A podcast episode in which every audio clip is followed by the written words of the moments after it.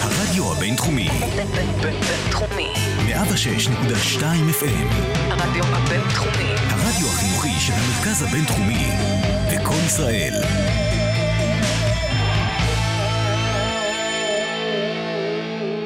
היום בחמוצים, אנחנו כבר חודש להקמת הממשלה ואנחנו חוזרים אל הבסיס, נדבר על יחסי חרדים, חילונים, חרדים מול המדינה, נדבר על הערבים, תושבי ישראל ועל היחסים שלהם עם המערכת הפוליטית. נדבר על, המ... על, המ... על המערכת יחסים בין ישראל לעולם הערבי, עם ידידותינו ירדן ועם אויבינו איראן. נדבר איך כל זה משפיע על המערכת הפוליטית ובמיוחד נשים לב ש... עבר חודש, הוקמה ממשלה חדשה, נתניהו לא רק שהוא לא ראש ממשלה, הוא יצא מבלפור, והשמיים לא נפלו. החמוצים, מתחילים מיד. החמוצים, המערכת הפוליטית על ספת הפסיכולוג, עם הפרופסור בועז בן דוד והפרופסור גלעד הירשברגר. שלום גלעד, מה נשמע? בועז, מה קורה? אה, אני אופטימי, אני לא יודע איך זה קרה לנו. אבל אני ממש אופטימי, באמת. אולי אנחנו צריכים לשנות את השם שלנו, אנחנו כבר פחות חמוצים, משבוע לשבוע. מות, מותר להגיד למה אני אופטימי? אתה מרשה לי רגע? נו, קדימה. אה, זה נדמה כמה דברים מאוד מעניינים קורים בממשלה בעיניי. אחד, זה מתחיל להידמות שזה לא משנה למי הצבעתי, ימין או שמאל, כל הדבר המרכזי שקורה בממשלה הנוכחית זה שיש אנשים שבאו לעבוד. ואז זה לא משנה אם קוראים לו ניצן הורוביץ או קוראים לו מתן כהנא, אם הוא שר הבריאות והדברים עובדים, אז הדברים עובדים. וזה לא, לא משנה האידיאולוגיה שמאחורי זה. כנ"ל בתחבורה, כנ"ל בכל מקום. כשאנשים באו לעבוד, דברים עובדים, שזה מאוד משמח. מה שאולי קורה כאן, ו- וזה מתקשר לדברים שכבר אמרנו בעבר, יכול להיות שיש כאן איזשהו מודל של ממשלה שהוא לא רע כל כך. זאת אומרת, אה, ממשלה שמורכבת מימין ושמאל, אבל לא ימין קיצוני ושמאל קיצוני, ימין שפוי ושמאל שפוי. זה ימין אנשים... קיצוני ושמאל קיצוני, אל תלך, מוסי לא, רז יושב אנשים עם... עצמם, אנשים עצמם הם אנשים בסך הכל די מאוזנים, זאת אומרת, גם אם העמדות שלהם קיצוניות בדברים מסוימים, הם אנשים שמסוגלים ומצליחים בינתיים להתפשר. מבחינתי, מה שמבחין בין קיצונים ולא קיצוניים, oh. זה לא העמדות עצמן, אלא היכולת להתגמש ולקבל את המציאות שלא תמיד טוענת את העמדות. ומה שאנחנו רואים כאן, okay. אוקיי. זה ממשלה שבה גם הימין הכביכול יותר קיצוני מתפשר על דברים מסוימים, mm-hmm. וגם השמאל היותר קיצוני מתפשר על דברים שלא היינו חולמים שהם יתפשרו עליהם רק לפני uh, מספר שבועות או חודשים. אז, אז בואו בוא נדבר על זה. ויש בזה משהו מאוד חיובי, יש משהו מאוד חיובי ביכולת של האנשים האלה להבין שאי אפשר לקבל כל מה שהם רוצים, וכדי לקבל את העיקר או את רוב מה שהם רוצים, mm-hmm. הם מוכרחים להתפשר. אז אני, אני חייב לדבר על זה. אה, קודם כל, זה היה מאוד מעניין, ההגדרה שלך זה מה, מה, למהו קיצוני. כי אני מודה שבלקסיקון שלי, קיצוני מחזיק בעמדה שחורגת מהמרכז. אתה אומר, לא רק זה, קיצוני הוא מי שאינו מוכן להתפשר בעמדותיו, ומהבחינה הזאת, מעצם זה שנכנסו לממשלה הזאת, הרי הפכת את הקיצוניים משני הצדדים לגמישים, אחרת הם לא היו נכנסים פנימה. בוא, אז אנחנו מדברים על זה כבר חצי שנה, כן. על הנושא הזה של נוקשים וגמישים, ועל העניין הזה של פשרות. תרומתנו הקטנה לדיון. בסופו של דבר, קל מאוד. להיות קיצוני ולהחזיק בעמדות uh, בלתי מתפשרות, mm-hmm. הרבה יותר קשה להיות מישהו שהוא אידיאולוג, ויש הבדל בין אידיאולוג לבין קיצוני. Mm-hmm. מישהו שיש לו ערכים מסוימים, שהוא נאלץ לפעמים uh, קצת להתגמש וקצת להתפשר וקצת לכופף את הערכים האלה. יהיו כאלה שיראו בזה משהו שלילי, mm-hmm. יגידו, האדם הזה הוא חסר חוט שדרה, ומה הערכים האלה שווים אם בסופו של יום מצביע נגד ערכיו. Mm-hmm. ואחרים יגידו, זה בעצם אומר שאותו אדם הוא מחובר למציאות. ומבין שאי אפשר לקבל 100% ממה שרוצים, ושבעולם האמיתי, אם אתה מקבל חלק ממה שאתה רוצה, אז כבר קידמת את האג'נדה שלך. אנחנו היינו פשרנים, מוזמנים לתפוס אותנו כל יום, בר... סתם. אה, אז בואו נשאר רגע חמוצים, אבל בכל זאת, אני חייב מילה טובה, זה לא נעים לי. אני חושב שביום, בתוכנית האחרונה שלנו, מוזמנים לחפש אותה בספוטיפיי, דיברנו על, אתה הגדרת, אמרת שבתוך פשרות יש עדיין קו אדום. שהוא ייהרג ובל יעבור, שעליו צריך לשמור גם אם אתה הולך אל פשרה. נכון. והגדרנו אפילו מהו הקו האדום, ודיברת על חוק האזרחות, ששנינו באופן די נדיר הסכמנו שהוא שיקוץ. ואז קרה משהו מאוד מעניין בלילה של יום שני. חברי הכנסת של מרץ נשארו בלי אבא, אה, כי אה, ניצן הורוביץ בצד, שאפשר להתווכח עליו, אמר, תסגרו את העניינים, מה שאתם עושים מקובל עליי, אתם, הגדול, אתם ילדים גדולים עכשיו. אז נשארו רק חברי הכנסת שאינם שרים. הגיעו אל בנט שהזמין אותם לפגישה לילית, שזה כבר דבר מאוד מעניין. הם יצאו ממנה עם הסכמות, שגרמו לכך שמרצ הצביע נגד מצפונה על פשרה, כמו שדיברנו, ועל פשרה של עיסאווי, שגם את זה רמזנו בתוכנית, יאמר לזכותנו. ואז בנט עשה דבר נורא מעניין. אם מאמינים ליוסי ורטר ובן כספית, שכתבו על זה שניהם, מקורות לא רעים, בנט אמר, למדתי בפגישה הזאת שני דברים. אחד, למדתי על מצוקות שלא הכרתי. שתיים, למדתי להכיר אנשים שפעם חשבתי עליהם בצורה מסוימת, והיום חושב אחרת. ושלוש, אתם הצבעתם בעד החוק נגד מצפונכם, אני אעמוד בכל מילה מההתחייבויות שהתחייבתי לכם לגבי הקלות אלה ואחרות. חזון אחרית הימים. חזון אחרית הימים, וגם כאן צריך לציין, אני מסכים עם כל מה שאמרת, למעט אה, זה שאמרת שהגדרנו את זה בתור קו אדום. אני לא חושב שזה קו אדום, אני חושב שזה בהחלט אה, מאתגר. אבל אם מסתכלים על מה קרה בפועל, מה שרואים זה שהגיעו להבנות שבפועל אפשרו לחלק יגידו 1,600, חלק יגידו 3,000 אה, פלסטינים אה, לקבל אה, מעמד, מעמד תושב כן. בישראל, מעמד תושב בישראל, שזה כן הולך עם האג'נדה של מרץ. לחלוטין. ולעבודה, ולכן גם אם הנראות היא לא כל כך, בוא נגיד, חיובית מבחינת המפלגות האלה, mm-hmm. מבחינה מהותית הם כן השיגו משהו שחשוב להם, בממשלה שזה המקסימום שאפשר להשיג בה, צריך להגיד את זה, כן? זה לא ממשלת שמאל, וזה יפה מאוד שהדבר הזה קרה. יש כאן עוד נקודה שהיא חשובה. אני חושב, רק שנייה, אני חושב שזה לא מעט, שזה לא מעט לשני הצדדים. אני חושב שגם הרעיון שאתה צריך להתפשר עם הצד השני ולהגיע להסכמה משותפת, גם הוא. יש לו ערך בפני עצמו. גם... לכן אני אומר, נכון. המודל הזה הוא מודל נכון. שיכול להיות שהוא לא כל כך רע, יכול להיות שזה לא איזושהי פשרה ש... אה, שנאלצו לקבל אותה, זאת ברור שנאלצו mm-hmm. לקבל אותה, אבל יכול להיות mm-hmm. שכמודל זה מודל לא רע. אני רוצה להגיד עוד משהו לגבי העניין הזה. אנחנו דיברנו לפני כמה שבועות mm-hmm. על, על זה שימין ושמאל, הם לא רק מתנגשים אחד עם השני, הם גם משלימים אחד את השני נכון. במובנים נכון, רבים. נכון. ומה שאמרת עכשיו על בנט, על זה שהוא ישב עם נציגי השמאל ואמר, למדתי שהאנשים האלה הם שונים ממה שחשבתי. למדתי שלאנשים האלה יש uh, רעיונות ויש אפשר uh, לדבר מצוקות. איתם. אפשר לדבר איתם, את, כן. ויש דברי טעם כן, במה כן, שהם כן. אומרים. Uh, זה מראה בדיוק את השילוב החשוב בין ימין ושמאל. זאת אומרת שאם נכון. כולנו מבינים שאנחנו נמצאים באותה סירה. ויש לנו איזשהו יעד כללי שהוא בסך הכל די משותף. זאת אומרת, כולם פה רוצים שמדינת ישראל תשרוד ותשגשג אה, ותהיה מקור גאווה, לא רק מקום שישרוד mm-hmm. לאורך שנים. Mm-hmm. אז יש חילוקי דעות לגבי הדרך שמגיעים לשם, אבל אם נבין את זה ונוכל להקשיב אחד לשני, כן. אז גם אם לא נסכים, לפחות נבין שכדאי להקשיב לצד השני, כדאי לקחת בחשבון את מה שהצד השני אומר, ו- ועושה רושם שבממשלה הזאת זה קורה במידה לא מעטה. אני רוצה להוסיף עוד נקודה אחת, ואז אולי נעבור לחרדים. תראה, אני חושב שבנט עשה שינוי פאזה פסיכולוגי, לא יודע איך תקרא לזה, שינוי של תפקיד. אוקיי, פסיכולוגיה חברתית, אתם מדברים הרבה, נכון, שאדם... מספיק שהוא לובש בגד כזה או אחר, הוא פתאום מתנהג בצורה אחרת, נכון? יש לכם לא מעט מחקרים כאלה. אני חושב שבנט היום חזר להיות הקומונר. צחקו על זה הרבה, אבל יש בזה משהו. כלומר, כשהוא אמר, ישבתי, נפגשתי איתם וראיתי משהו שלא הכרתי קודם, לא היה אומר את זה בנט בתפקידו כאופוזיציונר הלוחם, שתפקידו לאתגר את נתניהו מימין. לפתע, הוא בפאזה אחרת של אני המנהיג, אני המפשר. כן, יש איזושהי אחריות לאומית. ואז הוא חייב לראות את כל מי שמולו ולראות מה אפשר לעשות איתו. המפקד, הקומונר, מנהל בהייטק, לא משנה. זה שינוי פאזה מאותו אחד שתפקידו להטריל, לעצבן, להציק, שזה תפקיד לגיטימי של אופוזיציה. כן, וכאן אני אספר עוד סיפור על בנט. אה, אומרים שהוא קרא לאחרונה את הספר אה, אה, מלכוד 67 של גודמן. אה, זה ספר שכתב... תעזור לי קצת. כן, זה ספר ש, שכתב uh, הוגה דעות ימני light, או דתי light, מה שנקרא.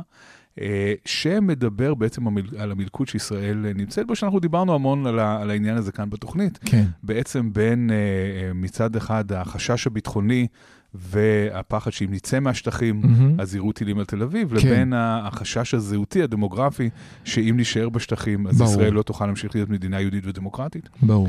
עצם זה שבנט קרא את הספר הזה, חושב שהוא ש... ספר מאוד חשוב, חושב שצריך לקחת בחשבון את הדברים שנכתבו בו, כבר מראה על אה, איזשהו שינוי, ב... אולי מראה על איזשהו שינוי בחשיבה שלו, אני מקווה.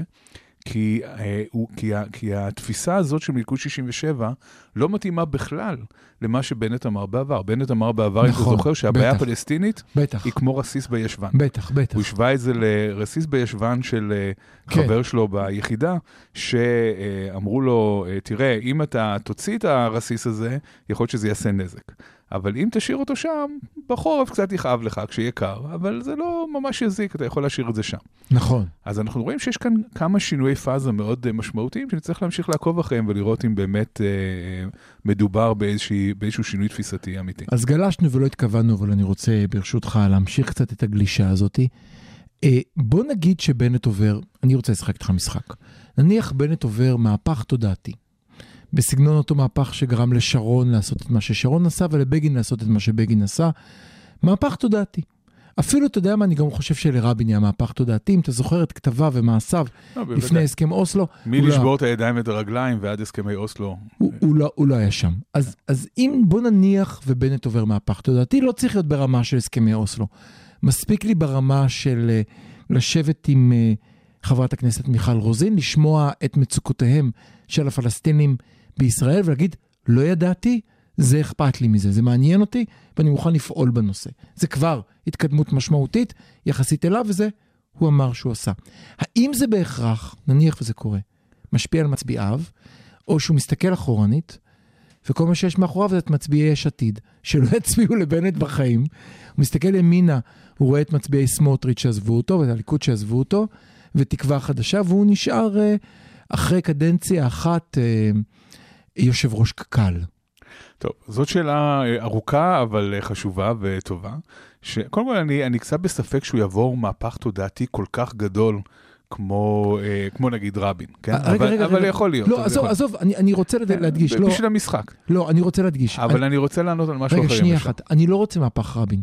מספיק לי המהפכים שהוא עובר עכשיו. האם, בוא נגיד שהשנתיים האלה ייגמרו, כן, הבנתי. בכך שהוא אומר שאני מוכן לשבת עם. האם גם המצביעים שלו שם... השאלה היא מי הולך להיות האלקטורט של uh, בנט. יותר מזה, ו... האם הוא משפיע על המפה הפוליטית בכך שאנשים מוכנים להסמיל, או שזה לא גרם לכלום? כן, אז אני חושב שהוא לא יגרום לזה שהמצביעים הקלאסיים שלו יסמילו, mm-hmm. זה לא מה שהולך לקרות, אבל okay. אני חושב אוקיי. שבנט מלכתחילה לא רצה אף פעם להיות ראש של מפלגה דתית-לאומית. נכון. הוא תמיד רצה להיות מנהיג לאומי, והיום נכון. הוא נמצא במקום שהוא מאוד uh, לא בטוח. אה, אה, עם, עם הרבה מאוד סכנות, אבל עם mm-hmm. פוטנציאל לתפוס חלק ממרכז המפה הפוליטית. זאת אומרת שאם הכהונה של בנט תצליח, אם הוא יהיה ראש ממשלה טוב בסך הכל, אם הוא יהיה ראש ממשלה שיעשה דברים שימצאו חן לא רק בעיני מצביעי ימינה הקלאסיים, אלא גם בעיני uh, אנשי מרכז, mm-hmm. יש בהחלט אפשרות שהוא ימשוך אליו גם מצביעי ליכוד מתונים וגם אולי מצביעי יש עתיד וגם מצביעים של המרכז ימין של המפה הפוליטית, וזה ישים אותו במקום אחר. מלהיות המנהיג עם הכיפה, שיכול להיות רק אה, מנהיג של אותם אנשים שמצביעים לימינה, שזה ברובם אנשים דתיים. מדובללי הזקן קראת להם כן, פעם. שהם ברובם, לא, אני לא, לא, לא חושב שהשתמשתי בביטוי הזה, אוקיי. אבל לא לגביהם. אבל אה, אה, זה ציבור שהוא דתי, לאומי, mm-hmm. ימני, אה, אידיאולוג. אוקיי. בנט לא רוצה להיות שם. בנט רוצה אה, להיות ראש ממשלה.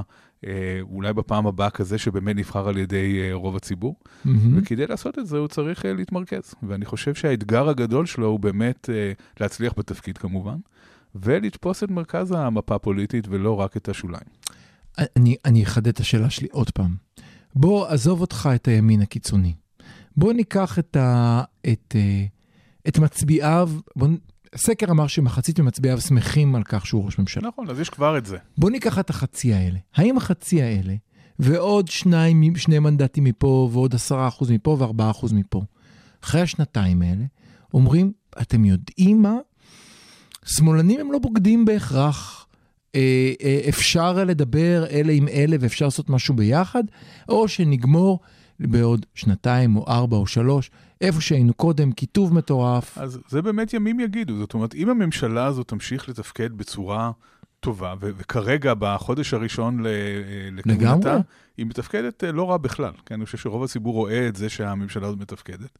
אם היא תמשיך לתפקד בצורה טובה והציבור יהיה מרוצה, מהמם. לא מן הנמנע שיהיו אה, אה, תזוזות טקטוניות במפה הפוליטית הישראלית, שיבוא לידי ביטוי גם בזה שאפשר אה, לייצר שיתוף פעולה בין ימין ושמאל, יבוא לידי ביטוי בזה שאפשר לייצר שיתוף פעולה בין אה, מפלגות ציוניות למפלגות ערביות, שיבואו לידי ביטוי כן. בזה שבין אנשים כמו בנט, ינועו מהקצה של המפה הפוליטית למקום אה, יותר מרכזי. אבל באמת ימים יגידו, זה הכל ספקולציות, אנחנו נצטרך לראות איך דברים מתקדמים. אז עכשיו אני אשאל אותך שאלה, אנחנו יכולים לעבור עכשיו לשיר, או להתחיל עם טיזר לנושא הראשון שלנו. בחירתך, מה הנושא הראשון, רוצים לדבר על החרדים? נתחיל בחרדים, טיזר לפחות. אז... אה, אז בואו נתחיל בטיזר. יש היום שני דברים, שני אירועים משמעותיים קרו תוך יומיים, שבוע. אחד זה ליברמן, אה, שלא היה גרוע ממנו מאז ימי אנטיוכוס והצאר ניקולאי, אה, בכך שהוא אמר שהשווה בין התנאים שלי לתנאים של אברך חרדי. אני שילמתי על מעונות בנותיי תשלום מלא, וגם הם ישלמו תשלום מלא. זה הגזרות. והיום, אחרי שבאופן, בצעד לא מפתיע, משרד הבריאות הודיע לבית המשפט העליון שהוא מסיר את התנגדותו מפונדקאות אה, לחד מיניים. בג"ץ הודיע... הייתי, ברשותך הייתי רוצה לשים את הפונדקאות בצד. אני חושב שהנושא הראשון הוא הנושא החשוב יותר, אוקיי, והוא הנושא המהותי יותר, בלי, בלי לזלזל האלה- לרגע, הם לא הולכים ביחד, לא. אוקיי. הנושא הראשון הוא נושא שהייתי שם אותו תחת הכותרת של טיפול בהתמכרויות. אוקיי, למה טיפול בהתמכרויות? לך על זה. בגלל שמה שקורה כרגע זה שהציבור... טיפול ה- בהתמכרויות. כן, נו, כן, זה, טיפול, זה ממש טיפול בהתמכרויות. הציבור החרדי בישראל מכור כרגע לקצבאות. אוקיי, מה, ש, אה, מה שקורה זה שבמשך עשרות שנים, אה, עשרות אלפי אברכים מקבלים אה, קצבאות מהמדינה, מהמם, והם לא יכולים לדמיין מצב שבו הם לא מקבלים את מנת הקצבה היומית שלהם. מהמם, בא עכשיו שר האוצר, ליברמן, כן. ואומר, תקשיבו חבר'ה, אני לא שונא אתכם. אני דווקא רוצה בטובתכם. אם אתם רואים איזשהו עתיד לכם ולילדים שלכם, מה שצריך לעשות זה לגמול אתכם מהדבר הזה, כי קודם כל אתם קבוצה שגדלה בצורה מאוד אה, משמעותית. כן, אתה רואה את החיוך שלי, ואי נכון? אפשר כן. להמשיך, אי אפשר להמשיך לתת לכם מהמם. את הקצבאות האלה. צריך להתחיל איזשהו תהליך שבו תיגמלו, שבו תעמדו על הרגליים שלכם לבד. עכשיו, מה קורה כשאתה בא לאדם שמכור לסמים, ואתה אומר לו, אני לוקח לך את הסמים? אוקיי. מה הוא אומר לך? אתה אנטיוכוס, נכון? ברור. הוא לא אומר לך, תודה אחי, אתה באמת דואג לי ורואים שאכפת לך ממני. הוא אומר, אתה כן. שונא אותי. כן. אבל אם מסתכלים על זה מהצד, זה האקט אה, הכי נכון, זה האהבה הקשוחה שהחרדים צריכים, כדי, באמת, ממש, זה האהבה הקשוחה שהם צריכים, לא כדי חלילה לפגוע באורח חייהם, אנחנו לא רוצים לפגוע באורח החיים שלהם, זה בסדר גמור שיהיו חרדים, זה בסדר גמור שיחיו כמו חרדים. אבל הם חייבים לעבוד. חייבים לעבוד, חייבים להפסיק עם הקצבאות. צריך גם לנתק את העניין של העבודה מהשירות הצבאי, המלחמה לשירות הצבאי מיותרת ומטופשת, הצבא לא צריך אותם. מה שצריך מיותרת. זה. שהאנשים האלה יהפכו להיות חלק מכוח העבודה של ישראל, לגמרי. שהם יוכלו, ו- ומה שיקרה ברבות הזמן, זה כאשר הם יעבדו ויראו שאפשר גם ללמוד תורה ולעבוד, בדיוק כמו חרדים בניו יורק, וכמו Mhm. חרדים בלונדון וחרדים Mhm. באנטוורפן, מה שהם יראו זה שאיכות החיים שלהם משתפרת, הם יוכלו לעשות את זה בצורה יותר טובה. כן. במקום שכל המעמסה תיפול על הנשים שלהם כרגע, מהמם. שגם ככה קורעות תחת הנטל של אה, כן. טיפול במשפחה ובילדים וב- כן, כן. ובפרנסה. יש שם אה, קצת יותר הכנסות, הם יוכלו לחיות קצת יותר טוב. הם יוכלו, רובם הרי לא תלמידי חכמים, יש אה, אחוז מסוים של אנשים שהם באמת אה, מבריקים, ש, שאותם אנשים באמת צריכים אה, אה, לקבל את, את אותם תנאים של פרופסורים לפיז, לפילוסופיה ולפיזיקה. זאת אומרת, כמו שהמצטיינים, מאחר ואני יודע מה בתחומים- התנאים של פרופסור לפילוסופיה, לא, הם זה- לא כאלה טובים. הם הרבה יותר טובים מהתנאים שלהם היום. מה, ש, מה שצריך לקרות זה לקחת באמת את אותו אחוז מאוד קטן של מצטיינים, לתת לו את הקצבאות, והשאר שילכו בבקשה לעבוד. אנחנו יוצאים לשיר, ובחלק הבא אנחנו ננסה קצת לחפור על הפסיכולוגיה מאחורי זה, ואני למרות התנגדותו של פרופסור גלעד הירשברגר, אנסה לכרוך בנושא הקצבאות לנושא נישואי הלהט"ב, ואסביר, על, לפחות על דעתי, שאריה דרעי צועק, אבל הרכבת כבר מזמן עברה את התחנה. כבר חוזרים.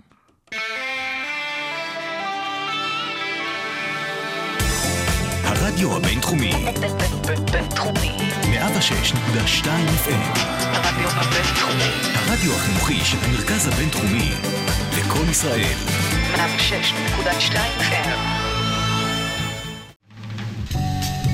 החמוצים, המערכת הפוליטית על ספת הפסיכולוג, עם הפרופסור בועז בן דוד והפרופסור גלעד הירשברגר. חזרנו אליכם, אני כמובטח הולך לנסות לשכנע את גלעד, אין שום סיכוי, אני יודע, אני מכיר אותו כבר יותר מ-500 שנה, אבל זה בסדר. תראה, אני רוצה למתוח קו ישיר בנושא הקצבאות לנושא הלהט"ב. והקו הישיר הזה יש לו שם, קוראים לו אריה דרעי, יושב ראש ש"ס, איש שבהחלט אפשר לזלזל בהשפעתו על השיח הציבורי בישראל ועל העולם החרדי. בזה עד כאן אנחנו מסכימים? לא. כן, אבל לאן, לאן אתה לוקח אותנו עם זה? אני, אני שוב רוצה לעשות. הפרדה מסוימת בין הדברים, כי אני מבין לאן אתה, לאן אתה חותר, אבל ה, העניין של הקצבאות הוא עניין אה, מאוד מאוד מהותי, ממש להמשך הקיום שלנו כחברה. זאת אומרת, אם החרדים לא יעשו משהו בעצמם, אבל אין פלוגתא. בינינו בנושא הזה, לא נוכל לריב, אז על מה נמשיך אני לדבר לא באתי לריב ברדיו? איתך, באתי, באתי. להסביר. אם אנחנו, אם החרדים עצמם לא ייקחו את העניין הזה בידיים ויבינו שאין תוחלת להמשך הסיפור של הקצבאות. זאת אומרת, אם מסתכלים על זה במושגים כלכליים פשוטים של אה, אוכלוסייה שמכפילה את עצמה כל 17 שנים, וזה מה שקורה מהמם. לאוכלוסייה הח- החרדית, בגלל מהמם. ריבוי הטבעי הגבוה. כל 17 שנים מכפילים את אה, גודלם, ואם ניקח בחשבון שהחזרה בשאלה היא מועטה יחסית, מהמם. וכנראה שלא uh, תתגבר, מהמם. אנחנו נגיע מהר מאוד למצב שבו מיעוט של, אה, של הציבור שעובד בישראל צריך לסחוב על גבו אה, כמות מאוד מאוד גדולה של אנשים לא עובדים, כן. וזה כמובן משהו שלא יוכל להחזיק. אבל, אבל בוא רגע, בוא, אני מצטער. אני רוצה שנייה לא להיות אה, מדען מדינה, אלא לחזור להיות לעולם שלנו של מבט פסיכולוגי. ואני רוצה אה, להסביר משהו שאני אני חושב, ובסדר, תסכים או לא, אני חושב שהציבור החרדי אולי עושה צעדים נכונים בתוך הבית פנימה, אבל עושה שגיאות איומות החוצה. בשביל שהציבור החרדי יזכה בכך שאני אסכים לזה שיש סבסוד חצי בינתיים לשנה הראשונה, נעבור לאדולן מסמים קשים, נניח בדוגמה שלך, לפעמים או- צריך לעבור אה, ל-cold turkey, לפעמים או- אין, אין אדולן בדרך. בכל דבר, או שאני, או כל הסכמה אחרת, אם זאת המטרה של הציבור החרדי, האופן שבו הוא פועל כרגע לא עובד. זאת לא המטרה של הציבור החרדי. אוקיי. הציבור החרדי הוא ציבור מאמין.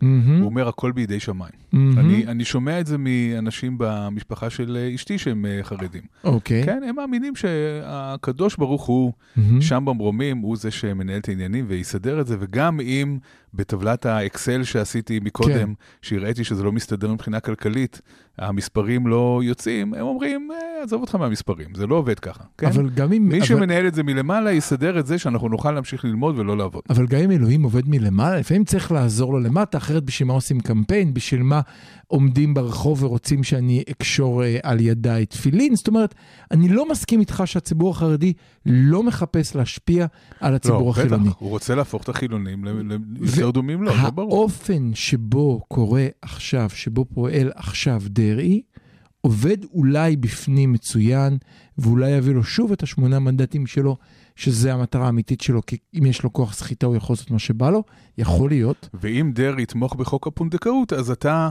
תרגיש מאוד קרוב לחרדים, נכון? לא. אבל אני חושב, לא חשבתי. אני חושב ש... אני גם לא חשבת שנייה אי פעם להגיד מילים טובות על בנט, אז עזוב, בוא, גם שם... נכון, זה היה- זה היה די משעשע בקטע הקודם, כמה שהתחנפנו לבנט, אבל כן. מי היה מאמין? כן, אבל... כן, אל תמשיך, אבל- אוקיי. אבל תראה, אה, כאשר אדם פותח את הטלוויזיה, והוא לא שמאלני יפה נפש כמוני, הוא איש מרכז, איפשהו באמצע, נע וזע לו. הנושא של הומוסקסואליות כבר, די, הרכבת עברה. הנושא של ילדות הומוסקסואלית, הרכבת עברה. הם רואים את זה בגן, הם רואים את זה בבית ספר. אולי לא הגרעין הכי קשה של מצביעיו, אבל אלה ממצביעיו שכן עושים צבא. ואלה ממצביעיו שכן נמצאים בערים שהן לא רק חרדיות, רואים את זה בכל מקום, וגם הנושא של פונדקאות של אימהות. חד-הוריות נכנס היום לחברה החרדית כן, בגדול. אבל כאן אני מוכרח להגיד, אחד, אחת הסיבות שהסתייגתי ממה שאמרת okay, מקודם, אוקיי. זה שמעבר לשאלה של אה, פונדקאות ללהט"בים, מהמם. יש לי אה, דילמה לגבי פונדקאות באופן כללי. כן, זאת אומרת, הנושא הזה של רחם להשכיר, כן. הנושא הזה של במיוחד נשים אה, מעוטות יכולת, מהמם. שעלולות אה, לעשות את זה מסיבות של מצוקה כלכלית, כן, אה, עם כל ההשלכות הרגשיות האפשריות של... אה, זה, זה משהו שמעורר בי איזושהי... אני לא, אין לי דעה חד משמעית בעניין, אבל כן יש לי דילמה. אני לא רואה את זה בתור דבר אה, מאוד פשוט ובהכרח אה, אה, נכון. אז תן לי לפתור לך את הדילמה. אם אסור פונדקאות, אסור אותה גם לי, כגבר נכון, סטרייט, נכון, וגם לא. לגבר הומו.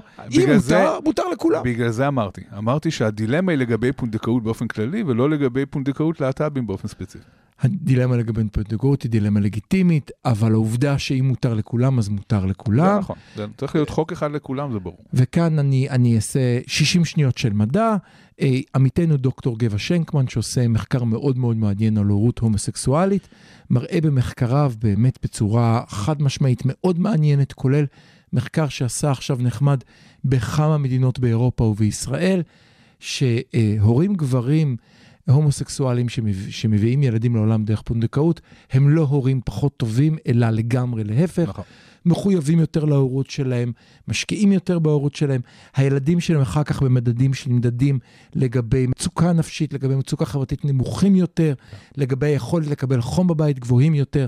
אז הטענה הראשונה נכון. של כל, ה- כל הסמוטריצ'ים... המחקרים, אני אוסיף לך שכל המחקרים אה, בארץ, שגבע באמת הוא אחד המובילים שלהם, וגם אה, בעולם, מראים שאין הבדלים בין אה, הורות הומוסקסואלית להורות אה, הטרוסקסואלית, ומראים שאם יש משהו שהוא חשוב בהורות, זה קודם כל שיהיו שני הורים, שני הורים זה, זה בדרך כלל יותר טוב מאחד, פשוט בגלל העניין של אה, נטל אה, של ההורות. מהמם. וכמובן אה, אהבה הורית, זאת אומרת, הורים שאוהבים את הילדים שלהם, כן. זה לא כל כך משנה מה הנטייה המינית שלהם ומה הם אה, אוהבים לעשות עם מי, אלא שהם פשוט אוהבים את הילדים שלהם. זה מה שאנחנו צריכים בעולם. אני ברשותך אדגיש ואומר שמחקריו של גבע מראים שלא רק שהורים שמביאים ילדים לעולם דרך פונדקאות. הומוסקסואלים, הם הורים פחות טובים, אלא בהרבה מהמקרים הם אפילו טובים מהממוצע שאנחנו מקבלים בסקר של הורים רגילים. נכון. בין היתר בגלל העובדה שלפעמים יש אופסים, שם אין אופסים. שם מי לא, שנכנס לאמצע נכנס. בשביל שזוג אה, כן. גיי יוכל להיות הורה, הם צריכים להתאמץ הרבה יותר. מאוד זה ולעבור... לא, זה לא רבע שעה. בין הצדינים, זה צריך אה, להתאמץ אה, ממש. והמאמץ הזה, אנחנו יודעים, מתוך תיאוריות הדיסוננס הקוגניטיבי, מהמם. גורמת להערכה יותר רבה של התוצר. כשאתה מתאמץ הרבה, אז זה שווה יותר. אז אני אמשיך אותך בעוד דבר אחד של גבע שנקמן, וממנו אני אסיים את הנקודה שהייתה לי קודם. אז עמיתנו בא ואומר שבישראל, אה, הכרטיס הכניסה האמיתי לחברה הישראלית הוא ועד הורים. כלומר, אם אתה לא חבר בוועד הורים, בגן, אתה לא באמת בחברה הישראלית. ובגלל שחברה הישראלית היא חברה שמקדשת משפחתיות והורות, ועל כן ההורות הלהט"בית, בין אם זה לסביות, בין אם זה גברים יחידנים, בין אם זה הומואים, היא הכניסה לתוך החברה, ואני חושב, זה מה שאמרתי קודם, כאשר ציבור הולך וגדל, היה עכשיו, אם אתה זוכר, סדרה מרתקת על הומוסקסואלים בקרב ימנים מזרחים ועל מה קורה שם וכל המהפך שקורה. אני חושב שכאשר אתה נתקל עוד ועוד בעוד אבא ועוד אבא ועוד אבא ועוד אבא בגן שלך ובוועד ההורים, זה משנה לגמרי את הפאזה, ולכן אני חושב שהמלחמה שבאותו, באותם שבעה ימים, בא דרעי וצועק על פגיעה ביהדות בגלל נושא הקצבאות. לא רק דרעי, גם סמוטריץ'. ועל- אבל כאן אתה צריך להבין אני- שהדברים שאתה מדבר עליהם, הם דברים שמאפיינים מאוד את מדינת תל אביב. הם לא דברים שמאפיינים חלקים מאוד מאוד רחבים ממדינת ישראל. אני חושב שזה נמצא גם גם אם היום, הם שם, גם אם גם הם שם, באשדוד וגם הדברים האלה... באשקלון, זה מתחיל לקרות בכל הארץ. זה לא קורה, כלום. אבל עדיין יש ציבור מאוד מאוד גדול שמסכים עם מה שאומרים אה, דרעי וסמוטריץ', שדרעי וסמוטריץ' ביניהם מייצגים את מה שצריך להיות ואת היהדות האמיתית, וכאן יש לנו, אנחנו בתוך מלחמת תרבות, לא יעזור שום דבר. לצפות מהם שיזנחו את הקו שלהם ויקבלו את הטענות שלך, זה אה, ממש wishful thinking, זה לא משהו שסביר להניח שיקרה, אבל, אבל אנחנו בתוך מלחמת תרבות, ללא ספק. אני לא מצפה מהם שיקבלו, אבל אני שמח מאוד בכך שאני חושב שבכך שהם כרכו את, את נישואי הלהט"ב, את הורות הלהט"ב ואת הקצבאות לאברכים, כרכו אותם ביחד תחת אותה כותרת, הם עשו נזק אמיתי בקרב 60% מהציבור. שלא נמצא שם? אתה מסכים אני, איתי? לא, אני חושב שאתה מאוד אופטימי טועה? לגבי... אוקיי. כן, אני חושב שאתה מאוד אופטימי, אני חושב... ימים יגידו. אני חושב שדווקא אה, השמרנים במקרה הזה הם רבים יותר מהליברלים. יש אה, עמדות מאוד נראה. מאוד שליליות כלפי הומוסקסואליות, הומוסקסואליות ולהט"בים וכל העניין הזה בקרב שדרות רחבות מאוד בציבור הישראלי, למרבה הצער, אבל, אה, אבל זה המצב, גם היהודי וגם הערבי. אה, ולכן אה, אני לא בטוח שמבחינה אלקטורלית מה שהם עושים הוא לא נכון. אולי מבחינה מוסרית בעייתי, אולי הוא לא מתאים לערכים שלנו, אבל... מבחינה אלקטורלית, אלקטורלית- למצביעים שלהם זה נכון. אני נכון, חושב נכון. אבל שמרחיקים את עצמם משדרה מרכזית בציבור שלא גר בתל אביב. זאת לא שדרה כל כך מרכזית. עיין ערך שופטת uh, הכדורגל, שמקבלת כבוד בתוך מגרש הכדורגל, שהוא לא בהכרח המגרש שנמצא בצפון תל אביב. טוב, אתה עכשיו סקרנת אותי לגבי העניין הזה, אני אבדוק סקרים שבודקים עמדות כלפי הומוסקסואליות אה, בארץ. אני אופתע מאוד אם רוב העמדות הן לא שליליות, כמו שהן שליליות במקומות אחרים בעולם. כן, זה עדיין אה, קבוצה סטיגמטית, קבוצה שזוכה לעמדות שליליות בדרך כלל. אה, נכון שממרכז תל אביב קשה יותר לראות את זה. יכול להיות שאני טועה, אני חושב שיש מגמה, אבל, אבל בואו ניתן למספרים להראות. אני חושב גם יותר מזה. אני חושב שגם מה שלא תראה היום במספרים, אתה תראה בעתיד, כי התנועה לא יכולה להיפסק, וכאן אני עושה חתך. ואנחנו צריכים לדבר על בעיות שקורות במדינה ואי אפשר להתעלם מהן. אני רוצה שנתחיל דווקא בערבים בישראל. כן, אוקיי. מחרדים עברנו לערבים. אה, שני מיעוטים שפעם היה ביניהם אה, דיל ידוע, אם אתה זוכר, ועדת הכספים הייתה תמיד גפני, היא תמיד קרצה לעבר המפלגות הערביות והם עזרו להם היו- בחזרה. כן, היו כמה דילים, אה, משרד הפנים. ו- כן, וכו', כן, כן, כן. כן, אבל כאן אני רוצה שנדבר באופן ספציפי על אה, בעיית הפשיעה והאלימות בחברה הערבית. קדימה. ששוב אה, מרימה ראש, היה רק עכשיו עוד לא. רצח לא ממש נוראי, ונשמע קול זעקה מאוד גדול מהחברה הערבית כבר הרבה מאוד זמן. נכון. והם אומרים, די, אנחנו לא מוכנים לזה יותר, אנחנו לא מסוגלים לזה יותר, צריך לעשות משהו כדי למגר את הפשיעה הזאת. שפשוט הופכת את כולנו לקורבנות. אוקיי. וכאן, אה, מול העניין הזה, יש כמה גישות שאני חושב שהן אה, מעניינות שצריך אה, לדון בהן. לך על זה. גישה אחת אומרת, גישה אחת של הציבור היהודי-ישראלי, מהמם. באה ואומרת, תגידו, מה אתם רוצים מאיתנו? אתם רוצחים שם אחד את השני, מה, מה אנחנו, מה לנו ולזה, לגמרי. ומה אתם רוצים שבדיוק אנחנו נעשה עם העניין Mhm. הזה? הגישה השנייה כמובן אומרת, רגע, כולם פה אזרחים. כמו שאזרח בתל אביב ובראשון ובעפולה זכאי ל- אה, לביטחון ולחופש ולידיעה שהוא יכול לשלוח את הילדים שלו לבית ספר בלי שהם ייפגעו, כך גם אה, אזרח ערבי שהחוק אה, לא, לא אמור להבחין בינו ל- לבינינו, כן. אמור אה, להרגיש את אותה תחושה של ביטחון ושל חופש. אז אני אעצור אותך שנייה אחת. העקרונית, אז ברמה העקרונית יש שתי הגישות האלה. כן, בבקשה. אה, אני חושב שאתה חייב עכשיו לתת לנו דקה של מדע לגבי הגישה הראשונה, כי כמדומני המחקרים בעולמך מראים שגם אם הוא לא ערבי, מספיק שהוא לא נראה כמוני, אם ההם הורגים את ההם, פחות אכפת לי, אכפת לי כשההם יכולים להרוג גם אותי, אני צודק? כן, אז יש כאן, אבל יש כאן אה, שתי רמות. זה לא, אה, זה לא רק העניין של אכפתי, זה גם עניין של מה בדיוק אנחנו יכולים לעשות. זאת, אוקיי. אומרת, זאת אומרת שגם ברמת האכפתיות, כמובן אנחנו יודעים שכשיהודים שומעים שערבים רצחו אחד את השני, אז הם מתייחסים לזה בשוויון נפש יחסית למצב שבו יהודים רוצים אחד את השני. מס, השני. מספיק גם שזה לא חייב להיות. אם, אם, אה, וכמובן אם, שאם ערבי רוצח יהודי, אז זה סיפור הרבה יותר גדול מאשר אם ערבי רוצח ערבי.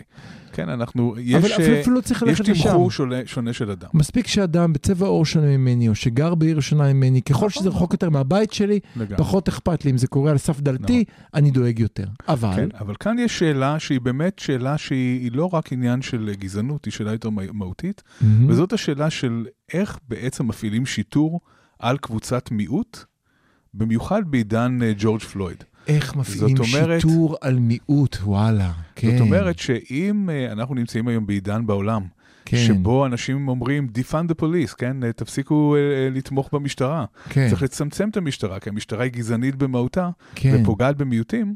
כאן באה קבוצת מיעוט ואומרת, אנחנו צריכים יותר שיטור. אנחנו רוצים שתעצרו את כל העבריינים האלה, את כל האנשים ש... אה, שמפעילים אלימות בחברה שלנו. מהמם. והשאלה היא איך אפשר לעשות את זה. כי לי מאוד קשה לדמיין מצב שבו פלוגת מג"ב נכנסת נגיד לאום כן. אל-פחם, כן, ומתקבלת במחיאות כפיים, כן? להפך. זאת כן. אומרת, עכשיו, עכשיו גם בצדק, בגלל שאנחנו יודעים שאם דבר כזה יקרה, זה יעורר חשד. זה יעורר חשד שהמטרה כאן היא לא רק מיגור של האלימות. זה יעורר אה, איזושהי תחושה שבאים לעשות כאן אה, עוד משהו, של להשתלט.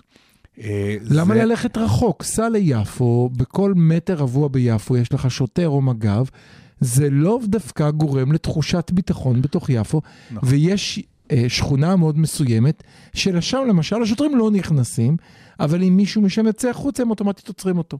זאת אומרת, זה, יפו זה ממש מקרה בוחן של מה שאמרת.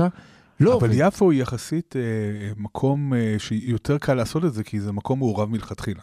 כן, יש בו גם יהודים וגם ערבים, אבל אם אתה נכון. נכנס ל- לכפרים ערבים, ליישובים שהם נכון. לגמרי ערבים, כאן אה, בעצם צריך להכיר בזה שהמציאות כיום היא שיש איזשהו סוג של אוטונומיה לחברה הערבית. מהמם. זאת אומרת, המשטרה כמעט לא נכנסת ליישובים ערבים. אה, נכון. יש פחות הפעלה של החוק בכל המובנים השונים, החל מעבירות בנייה וכלה כן. בפשיעה בחברה הערבית, ויש לזה יתרונות גם מבחינת החברה הערבית. זאת אומרת, החברה הערבית גם לא כל כך רוצה שיהודים ייכנסו וינהלו להם את החיים אה, יותר כן. מדי. אז יש כאן איזשהו, איזשהו דילמה, יש כאן מתח בין האוטונומיה הקיימת בערים הערביות מהמם. לבין האחריות, בין אחריות המדינה לביטחון של התושבים הערבים. ואין תשובה פשוטה לאיך צריך לנהל את הדבר הזה. כן, זאת אומרת, האם באמת אה, המצב ישתפר אם נכניס פלוגות של מג"ב לאותם מקומות? כן. האם אה, צריך להקים יחידות שיטור פנימיות זהו. של, של, של אותם כי מקומות? זה הדברים שקרו בארצות הברית, בכל המקרים שאני מכיר שהצליחו מכתבות שקראתי לו מחקר, נדמה היה שמה שעשו, עירבו את הקהילה ולקחו שוטרים מהקהילה. נכון, נכון. זאת אומרת, אין ספק שבין אם זה משטרה או משמר אזרחי, או איזשהו שיטור קהילתי שהוא הוא פנימי. זאת אומרת, כן. זה לא שמביאים אנשים מבחוץ, במיוחד לא אנשים מקבוצת הרוב, היהודים, בדיוק. שבאים... אה, שאלה אם אפשר להקים יחידת שוטרים ערבים ליישובים הערבים. או שתגיד שזה גזענות וחזרנו אחורנית. אני לא יודע. חושב שזאת גזענות, אבל זה, זה בוודאי מורכב, בגלל שבתוך החברה הזאת יש הרבה מתחים בין אותם אנשים שמפעילים אלימות, נכון. שהם, אה, יש להם הרבה כוח, אה, והם יכולים גם אה, אה, לאיים ולהטיל מורא על אותם. אנשים שירצו להצטרף לכוח שיטור ערבי כזה. כן. זאת אומרת, ללא ספק, אה, גם, ה, גם במקרה כזה, המדינה תצטרך להיות מעורבת. זה, זה, זה, זה, יהיה, לא, זה לא יוכל להיות רק משהו אוטונומי שמתרחש בתוך היישובים הערבים. מהמם. המדינה, המשטרה, תצטרך להיות מעורבת בעניין הזה, ואיך בדיוק זה יתקבל, זאת שאלה גדולה. זה, זה, זה לא פשוט, ואין ספק שנצטרך את המעורבות של הפוליטיקאים הערבים כדי לנהל את הדבר הזה בצורה טובה. אז אנחנו נעבור לשיר, ולפני זה אני אספר לך משהו שישמח אותך, כמי שמאמין בסמלים, ואנחנו כבר פרק שלישי מדברים על סמלים. אז שר uh, לביטחון פנים, בר לב, מגיע לדיון בכנסת ביוזמת איימן עודה והמשותפת, על אלימות שוטרים נגד אזרחים ערבים במסגרת המבצע האחרון זה בעזה. מאוד מאוד חשוב, כי אי אפשר לעשות בדיוק. את מה שדיברנו עליו עד עכשיו, בדיוק, בלי לטהר את האוויר ממה שקרה ב, ב, באותם חודשים של הפעולה בעזה. בדיוק. זה כמעט, באותם הימים של הפעולה בעזה. כמעט מזכיר לי את אותם uh, תהליכים uh, של צדק מאחה שנעשו ביישובים מסוימים בארצות הברית, שבהם באו השוטרים והקהילה ודיברו ביחד על מה היה, כל אחד הציג את דבריו, והיה סוג של הקשבה. אני חושב שיש משמעות בזה שהוא נמצא שם, אבל ימים יגידו. כבר חוזרים.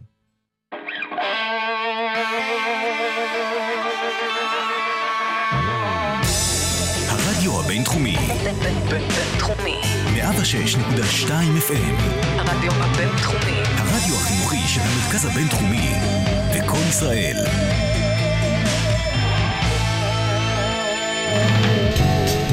החמוצים, המערכת הפוליטית על ספת הפסיכולוג, עם הפרופסור בועז בן דוד והפרופסור גלעד הירשברגר. אז חזרנו לחלק האחרון שלנו, ישראל אה, מול העולם הערבי בחוץ. אה, אני מוכרח להגיד לך ששמעתי היום בבוקר רעיון אה, של האלוף במילואים עמוס גלעד. אה, אני יודע שאתה גם מכיר אותו מהיכרות של עבודה, אני חושב, נכון? יצא לכם... לא באופן? אישי, לא. לא, אה, אני מוכרח להגיד לך שבאמצע הרעיון חשבתי שאני מתבלבל ואני שומע את חבר הכנסת מוסי רז, הסמן השמאלי של מרצ. בן אדם מדבר, אה, אה, אתה קראת לזה פרדוקס ביטן, נכון?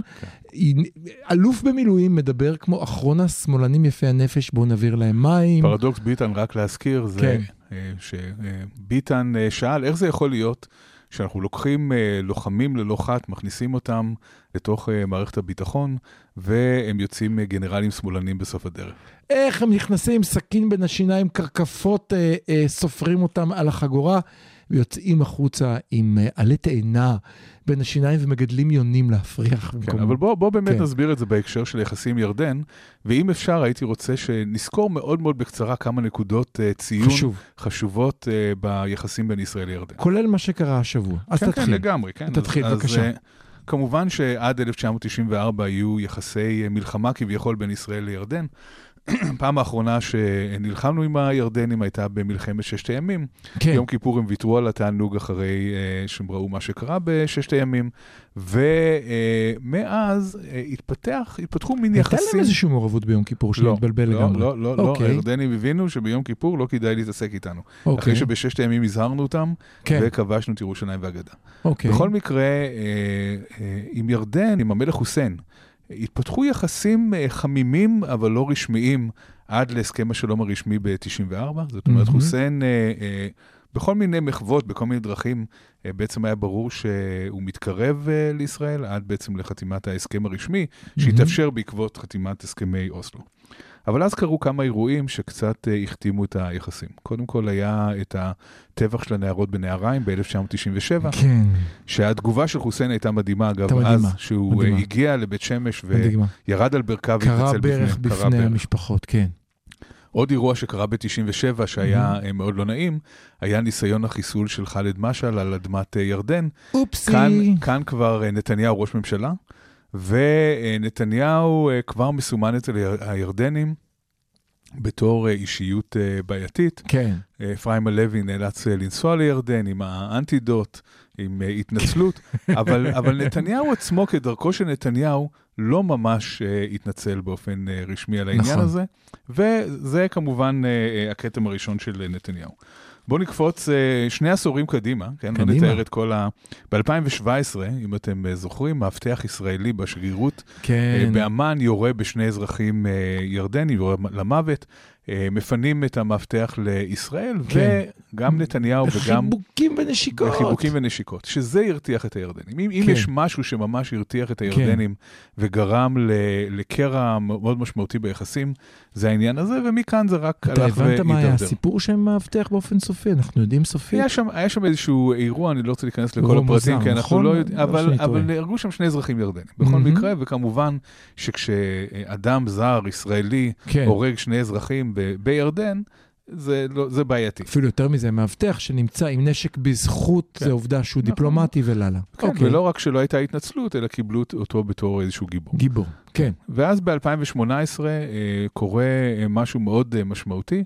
אה, בהסכם השלום בין ישראל וירדן אה, נקבע גבול מסוים, אבל אה, שני אזורים של צופר ונהריים, אזורים שישראל אתה- משתמש בהם אתה לחקלאות. מדבר על החזרת השטחים של נתניהו. כן, אז נתניהו החזיר שטחים, כן. הוא, אה, בעקבות ה- היחסים העכורים אה, עם ירדן, אה, עבדאללה מסרב אה, לחתום מחדש על ההסכם שנותן לישראל גישה לאדמות של צופר ונהריים, ואנחנו חכירה. כלשהי, כן. כן, ואנחנו נאלצים להחזיר את זה. וב-2019 עבדאללה גם מכריז שהיחסים עם ישראל במצב הגרוע אי פעם. כן צריך לציין שכל אותו, אותו הזמן יש שיתוף פעולה בתחום הביטחוני. זאת אומרת, יש כן. אה, אישורי טיסות מעל שטח ירדן, וכל מה שקשור ל, אה, לזירה המזרח-תיכונית, ירדן היא בצד של ישראל ומשתפת פעולה עם ישראל. כאן ברשותך אני אוסיף מאותו רעיון, הוא אמר שיש לנו כאן גבול ארוך מאוד, שקט מאוד, שההשקעה הכלכלית בו והביטחונית בו היא מהנמוכות מכל הגבולות נכון, שיש לנו. לגמרי, תכף נגיע לעניין הזה. מהמם. במרץ השנה, מרץ 2021, יש עוד משהו ש, אה, שיוצר אה, מתח בין ישראל וירדן. יש ביטול של הביקור של יורש, של יורש העצר הירדני בהר הבית. ובעקבות אוי, כן. הביטול של ה- הדבר הזה, שהוא מאוד אה, חשוב וסמלי כמובן, כמובן. מבטלים את טיסת נתניהו מעל ירדן לאיחוד האמירויות. כן, זאת אומרת, היחסים ירדן בתקופת נתניהו, עוד מהחיסול של ח'אלד משעל ב-97 ועד כן. עצם ימינו, השילוב הזה של נתניהו וירדן זה שילוב שלא הולך טוב. ועכשיו, ביולי 2021, אחרי נתק של חמש שנים בין ממשלות ישראל וירדן, מהמם. בנט נפגש עם עבדאללה, והנשיא החדש שלנו, הרצוג, גם נפגש עם עבדאללה. זאת אומרת שיש התחממות רצינית עם אה, ביטויים של חום בין המנהיגים. חשוב לומר כאן שלושה, שני דברים. אחד, שים לב, אה, אנחנו כל הזמן מדברים על סמליות. בנט נסע אליו. נכון. נסע אליו ויש איזו משמעות, הוא בא אליו. זה לא שאני יושב פה, תבוא אליי, אפרופו ביבי. שתיים, הפגישה עם לפיד הובילה למשהו מאוד מעשי ומאוד משמעותי, שהוא המים. אתה רוצה לדבר על זה? כן, קודם כל צריך לציין שסוף סוף לישראל יש שר חוץ, שמתפקד כשר חוץ. ממש. ומשפר את היחסים של ישראל עם מדינות רבות, אה, גם סביבנו וגם מדינות ב... שוב, זה לא אידיאולוגיה, הוא. אשכרה, הוא אשכרה עד עכשיו לא, לא יש- עשה שום דבר שהוא אידיאולוגיה חוץ מלעבוד, הוא בא כן, לעבוד. כן, לא, הוא יש עובד. מישהו, יש מישהו שעובד בזה. עד ממנה שגרירים, מסתובב עד בעולם. עכשיו לא היה דבר כזה. כן. עכשיו אה, צריך לדבר על העניין של הסכם המים, שהרבה בימין קופצים ואומרים, אה, אנחנו נותנים להם מים. צריך להבין כמה דברים. טמטום. קודם כל, מדובר סליחה. בכמות לא משמעותית של מים. ישראל היא מדינה משופעת במים, אנשים לא מבינים את זה, אבל ההתפלה. בגלל ההתפלה, מהמם. אנחנו לא נמצאים בזכות. במצוקת, כן, בזכות ההתפלה אנחנו לא נמצאים במצוקת מים, אנחנו יכולים מהמם. לוותר על המים. הערך האסטרטגי של היחסים עם ירדן עולה בעשרות מונים על כל מחיר שנצטרך לשלם אה, במים או בכל דבר אחר, וכאן כאן צריך להבין למה לירדן יש ערך אסטרטגי. בדיוק. ירדן מהווה את העורף האסטרטגי, את העומק האסטרטגי של ישראל. יש כן. אה, 300 ומשהו, כמעט 400 קילומטר בין אה, ישראל לבין עיראק, שנשמרים על ידי הממלכה ההאשמית. כשירדן נמצאת בצד שלנו, ואפילו יותר חשוב מזה, כשירדן תלויה בנו בדברים מסוימים, כמו מים, כמו... זה הכי ימני בעולם, אני לא מבין את זה. מה נכון. יותר ימני מלתת להם מים, ואז הם רואים בנו וליצור כמי ש... תלות. אני לא מבין, זה אפילו לא. שמאלני. לגמרי, לגמרי, וזה משרת, כאן אה, אחת הטעויות הגדולות של הימין הפוליטי, אני מוכרח להגיד שמסתכלים על הזירה המזרח תיכונית. הימין הפוליטי כל הזמן אומר, אם ניסוג מהשטחים, נצטרך להגן על ישראל מהקו הירוק. זאת שגיאה מאוד גדולה. אם, גם אם, בין אם ניסוג או לא ניסוג מהשטחים, הקו הירוק הוא לא גבול הביטחון של ישראל, נכון. הירדן הוא לא גבול הביטחון של ישראל. גבול הביטחון של ישראל הוא הגבול בין ממלכת ירדן לבין שכנותיה סוריה, עיראק וערב מסכים. הסעודית. אני מסכים. זאת אומרת שאם כוח זר כלשהו ינסה לפלוש לירדן, זה ירים את כל כפתורי האזעקה בקריה ובכל אה, מקום אחר שבו מנהלים את אה, נושא הביטחון של ישראל. אנחנו לא יכולים אה, לחכות ש, שכוח זר יגיע עד הירדן. אני רוצה להוסיף עוד דבר ו- אחד. ולכן החשיבות של יציבות של ירדן היא, היא קריטית. וכאן כאן אני רוצה להגיד עוד משהו ברשותך, דקה. היציבות של ירדן, זאת היציבות המילה. של ירדן, זאת זאת- המילה, נכון. בדיוק. אנחנו צריכים לזכור שאנחנו נמצאים כרגע בדיוק. במזרח תיכון שהוא מאוד הפכפך. נכון. שהוא מאוד לא יציב. אם, אה, אם מסתכלים על מה שקורה בלבנון כרגע, לבנון נמצאת במצב של קריסה מוחלטת. נכון. המטבע הלבנוני קרס, המצב הכלכלי שם הוא קטסטרופלי, יש שם אה, חוסר יציבות מאוד ואנחנו מאוד יודעים גדולה. בדיוק מה קורה במקומות שבהם יש משבר ובמקומות, כלכלי. במקומות שיש משבר כזה, אנחנו יודעים שבמקום כמו לבנון יש סכנה מאוד מאוד גדולה שחיזבאללה ואיראן ייכנסו. למה סכנה? ו- ודאות. מישהו בוא- בוא ייכנס נג- לשם. נכון, אנחנו לא- בוא לא נגיד דברים בצורה הכי ודאית. אולי מישהו עוד- ייכנס לשם. אבל היכולת שלנו כרגע להתערב שם ולמנוע מהמצב הזה לקרות היא מאוד מצומצמת. מהמם. בירדן, כבר עשינו את זה, היכולת שלנו לשמור על היציבות של ירדן היא גבוהה יחסית. יש שם משטר שהוא יחסית חזק. אם אנחנו נעזור לירדן אה, לספק את הצרכים הבסיסיים של התושבים שלה, כמו למשל מים, אז עשינו הרבה, עשינו הרבה בזה ששמרנו על היציבות, ומנענו מירדן להפוך למשהו שאנחנו לא רוצים שהיא תהיה. אני מנסה להבין את פרט, אוקיי, פרט לביביסטים שמגיבים אוטומטית בהכל לא, כמו להצביע נגד חוק האזרחות. אה, ותודה דרך אגב. אבל אם ירדן תיפול ותהפוך להיות מדינה פלסטינית שמייצגת את רוב התושבים שלה, אנחנו מקבלים את עזה על סטרואידים עם נשק בענק. איזה אינטרס יש לימין הישראלי לחולל את זה? האינטרס הגדול ביותר של כולנו הוא לשמר את המשטר הקיים בירדן, ולשמר את מערכת היחסים כן, המשותפת. אה, מדינה כאן פלסטינית זה, מדינה פלסטינית זה אפשרות אחת, הייתה אפשרות אה, הרבה יותר סבירה רק לפני כמה שנים של דאעש, שהשתלטה על עיראק, ולא הצליחה לעבור את הגבול אה, עם נכון. ירדן ו- ולהשפיע Same, על same. מה שקורה שם. זאת אומרת שאנחנו רוצים שתהיה שם מדינה שמקבלת נשק אמריקאי. אנחנו רוצים שתהיה שם מדינה שמקבלת מים מישראל. אנחנו רוצים שתהיה מדינה שהיא בעלת ברית שלנו נגד הקיצוניים במזרח התיכון. וגם יש לנו אינטרס, עוד שני דברים. אחד, גם יש לנו אינטרס שאנשים בירדן לא רעבים ולא צמאים, נכון, ויל- שתהיה יציבות של המשטר ושל האוכלוסייה, בהחלט. גם כמו בעזה, כך בירדן, כשאימא ואבא רואים שלילד יש עתיד, הילד לא הולך להתאבד. אם לילד יש עתיד, לאו דווקא סוכני החרש של הדת והטרוריסטים, יש להם כר פחות פוריה לפעול בה. זה אחד. שתיים, והשתיים הוא basic dignity. אנחנו נמצאים במזרח התיכון. אני חושב שהאלף-בית זה מים כשמישהו לידך צמא. וצריך להבין, אם שכנך צמא היום, תשקה אותו, ומחר תקבל בחזרה משהו. אני חושב שאתה הולך להגיד משהו אחר לגבי זה, כי מה. שאמרת מזכיר לי את uh, המזרחן ברנרד לואיס, שאמר מעבר לכל הבעיות בין uh, ישראל לבין uh, מדינות ערב, על, על טריטוריה ועל uh, היסטוריה ונרטיבים וכן כל הדברים שאנחנו מכירים, מהמם. הוא אמר הבעיה הבסיסית ביותר היא הבדל תרבותי. בעוד שבעולם הערבי אה, לתת כבוד לאחר ולכבד את, ה, את הזולת זה, זה דבר חשוב מאין כמוהו, כן? כששני מנהיגים ערבים נפגשים, הם מנשקים אחד את השני שלוש פעמים כן. ומרעיפים דברי ברכה שלאוזניים ישראליות נשמעות, אה, דברי קילוסין, כן. נשמעות אה, מגוחכות אפילו. מהמם. ישראלים הם בין האנשים הבוטים, הישירים והלא אה, מכבדים ביותר ש, שיש ב, בעולם, והמפגש הזה הוא כשלעצמו בעייתי, ונתניהו בהחלט מגלם את העניין הזה. אז חברים, אנחנו חמוצים, אנחנו, אם אתם רוצים להפיץ אותנו, תעשו לנו לייק, subscribe, תגידו לנו דברים טובים באפליקציות, וכך נגיד לעוד אנשים